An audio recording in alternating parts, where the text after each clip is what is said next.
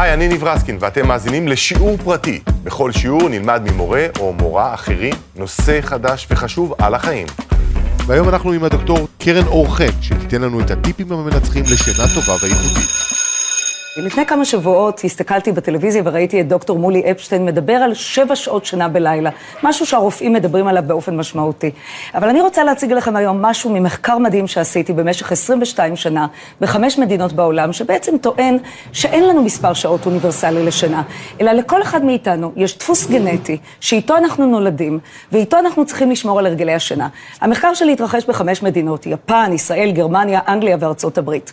ואנחנו גילינו שיש בעצם 3 טיפוסים של שינה. הטיפוס הראשון והשלישי הם החשובים ביותר אלינו היום, משום שהאמצע תמיד עושים adjustment. בואו נתחיל מהטיפוס הראשון, אני אציג את 3 ואז אני אכתיב את ההבדלים בין שני הטיפוסים הקיצוניים. והיום אני הולכת לתת לכם טיפים על זוגיות וטיפים על הורות לחלק מכם, כי הרבה אנשים אפילו לא מבינים מי הילדים שלהם, וכנראה אנחנו אף פעם לא בזוגיות סתם. אז הטיפוס הראשון, בואו נדבר עליו בקצרה, קצר שינה, short sleeper. אלה אנשים שמגיל 0 לא צריכים יותר 4-5 שעות טובות של שינה. דרך אגב, תדעו לכם משהו, הם תמיד יתעוררו לפני השעון המעורר, דקה לפני השעון המעורר הם קופצים מהמיטה, ואם ניתן להם לישון 7 שעות, הם יקומו יותר עייפים ממה שהם הלכו לישון. אנחנו עוברים לאמצע. האמצע מעניין ביותר, 6-7 שעות, מפה דרך אגב הטעות הנפוצה על 6-7 שעות, אלו אנשים שעושים adjustment, יכולים לישון פחות או יותר, מה שמעניין אצלם, שהרבה פעמים השינה חייבת להיות ברצף, ודבר של 6-7 שעות הוא עדיין לגיטימי ואידיאלי. אבל יש לנו טיפוס מרתק, אני מכירה הרבה כאלה, גם אתם, שהם לא קצרי ולא מידיום, הם ארוכי שינה, הם מתים על השינה, והם אוהבים כל כך לישון, והרבה פעמים מתוסכלים כל החיים שלהם, כי אף פעם לא נותנים להם לישון כמה שהם צריכים. היום בהרצאה אני אדבר על 2 הקצוות, אבל אני חייבת לומר משהו מחקרי. ב5 מדינות מצאתי את אותו טיפוס. זה הדליק אצלי נורה מאוד משמעותית, שמדובר פה בדפוס גנטי ולא תרבותי, ולכן הוא כמעט לא בר שינוי. אתם, גם הצופים וגם בקהל פה בחדר, תנסו כל אחד מכם לחשוב לאיזה קצה אתם יותר קרובים, אחרי שאני אתאר לכם את התכונות הפסיכולוגיות שמצאתי על כל אחד מהטיפוסים, ואחר כך אני אתן 2 טיפים נהדרים, כמה שהזמן יספיק לי. אז נתחיל מהטיפוס הראשון, קצר שינה. דרך אגב, אני רוצה משהו להגיד על המדיום ועל long sleepers, דיברנו על שעון מעורר. בעוד קצרי השינה מתעוררים דקה לפני השעון, ארוכי השינה והמדיום עושים טעות נוראית. נודניק, הסנוז, עכשיו, 6:10 או 4:10 וכדומה. חברים, מה גיליתי במחקרים שלי? גם ארוכי שינה, ברגע שהנודניק מצלצל בפעם הראשונה, חייבים לקום מהמיטה. זה קשה, זה כמו גמילה מסמים, אבל היקיצה ברגע שהשעון מעורר היא בעצם היקיצה של השעון הביולוגי. ואז בעצם אנחנו מסדרים רצף של שעות מאוד משמעותי. אבל יאללה, בואו נתחיל לדבר על הטיפוסים. מה מצאתי במחקרים שלי? אני מזכירה לכם בראש, אתם, הילדים שלכם, בני זוג שלכם, כנראה שום דבר לא קורה סתם בחיים. אז נתחיל מהשורט סליפר, קצר שינה. אני חייבת לדייק בתור סטטיסטיקאית טובה.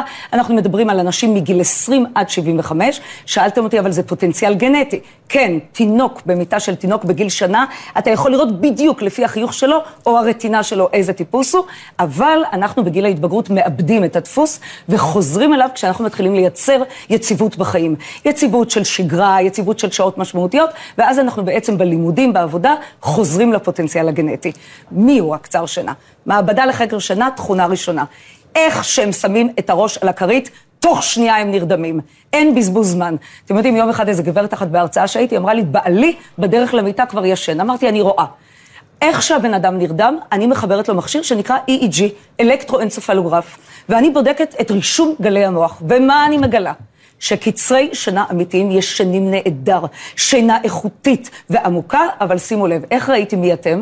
כי קצר שינה אמיתי, המילים לקום ולהתעורר, זה בקפיצה מהמיטה. תוך שניים בפעילות מלאה. דרך אגב, אני רק רוצה להגיד, אני הרבה פעמים אומרת, האנשים האלה במיטה כבר קופצים וכבר ערניים. אני אפתיע אתכם, לא מצאתי הבדלים מגדריים בין נשים וגברים, אבל מצאתי 3 תכונות בכל המדינות שמאפיינות קצרי שינה. וכמובן, סטטיסטית זה לא מתאים לכולם, אבל אני חושבת שתמצאו, אתם בוודאי חלק מהם. תכונה ראשונה, הרבה יותר יעילים בבוקר, בעבודה ובתפוקה. איך הבן שלי קורא לזה? הם מתקתקים את היום. איזה קצב פעילות, איזה בוקר נהדר. תכונה שנייה, הם יותר מוחצנים. והתכונה השלישית, אפילו ביפן מצאתי אותה, הם יותר אסרטיביים. דרך אגב, הגיע הזמן ללמד מה זו אסרטיביות. תמיד אומרים, החלטי עומד על שלו, לא. היכולת להגיד לא מבלי להרגיש אשם. קצרי שינה הם יותר אסרטיביים. ועכשיו נעבור לארוכי השינה, ותסלחו לי חברים, אני חייבת לעבור מהרצאה אקדמית לסטנד-אפ קומדי. כי אם לא ראיתם איך ארוך או ארוכת שינה נכנסים למיטה, לא ראיתם חוויה כזו בחייכם. שימו לב, תסתכלו עליי טוב. המשפט הראשון שארוך או ארוכת שינה אומרים כשהם נכנסים למיטה, אוי איזה כיף. הם הגיעו לנחת ולתועלת, הם מקרבלים את הסמיכה, הם מסדרים את הקריות. אצל כל זוג, כמעט מאלה שאני חוקרת, אחד כזה, והשני ההפך הגמור, ואם אתם לא, אתם צריכים להתחיל לחשוב על הזוגיות שלכם החדש, ועוד ההוא בטקס, אז זה נוחר כבר 3 שעות, אין מפגשים. מה מצאתי על ארוכי שנה? זה לא יאמן, זה משהו אישיותי, גנטי. ארוכי השנה האמיתיים נרדמים לאט, 40 דקות בממוצע במעבדה לחקר השינה, ישנים שנה ארוכה, לא איכותית לרוב, כמובן שאני מדברת על 10% הקיצוניים, והשינה שלהם רצופה בגלים שנקראים גלי K, ובבוקר הם קמים יותר יפים, הרבה פעמים ממה שהם הלכו לישון, וקמים זה מילה מוזרה, כי הם קמים, אבל אחרי שעתיים הם מתעוררים. אני חייב לספר לכם משהו מאתמול, אני מרצה באוניברסיטת חיפה, סמסטר 8:30 בבוקר, שיעור בסטטיסטיקה שאני ממדת, חלק מהסטודנטים לא ברור איך הם הגיעו לאוניברסיטה, לא ברור, הם כנראה צחצחו שיניים, נסעו באוטו, יושבים ככה זומבי, פתאום ב-10 אתה רואה פקיחת עיניים. מה מצאתי על ארוכי שינה? אנשים עם קצב חיים אחר, צריך להבין את זה, שנתי. קוראים להם מהמחשב, קוראים להם מהטלוויזיה, הם מתנהלים אחרת. אבל תכונה מדהימה ומאוד חיובית. הם הרבה יותר יצירתיים. דרך אגב, אני שואלת תמיד, מה הפלא יש להם 10 שעות לישון בלילה, איך לא יהיו יצירתיים? אבל, חברים, אני לא צוחקת. לרוב, כשאני חוקרת שני טיפוסים קיצוניים, הקצר שינה לוגי, רציונלי, הארוך שינה חושב אחרת לגמרי. איזה תפיסת עולם. אבל עכשיו הבטחתי טיפים, אז בואו נתחיל לעבוד. אני חושבת שאם הייתי עושה לכם בוחן פתע, לא שיעור פרטי, אלא בוחן פתע, אין ספק שאתם רואים שאני קצרת שינה מטורפת. אני בחיים שלי לא צריכה יותר מ4-5 שעות בלילה. קופצת מהמיטה, אבל אני חייבת לספר לכם סיפור אישי עצוב. אני עם בן זוג וילדים ארוכי שינה, שלא זזים מהמיטה, ואני לא יודעת, אתם מבינים איזה תסכול. ועכשיו אני מרשה לכם לצטט אותי פעמיים בהרצאה. קודם כל נגיד את זה בריש גלי. אנחנו קצרי השינה, אם אפשר היה לא לישון, לא היינו ישנים. חבל לנו לזמן, זה הבזבוז זמן הכי גדול בחיים שלנו. ארוך שינה אמיתי, גזלת ממנו דקת שינה, רוצח את חייך. ועוד דבר שאני מרשה לכם לצטט אותי, קצרי השינה כמוני, ויש פה עוד כמה בחדר, אנחנו לא מבינים ארוכי שינה. לא מבינים אותם, פשוט לא מבינים. אבל אני בחורה הגונה. ארוכי השינה לא סובלים אותנו.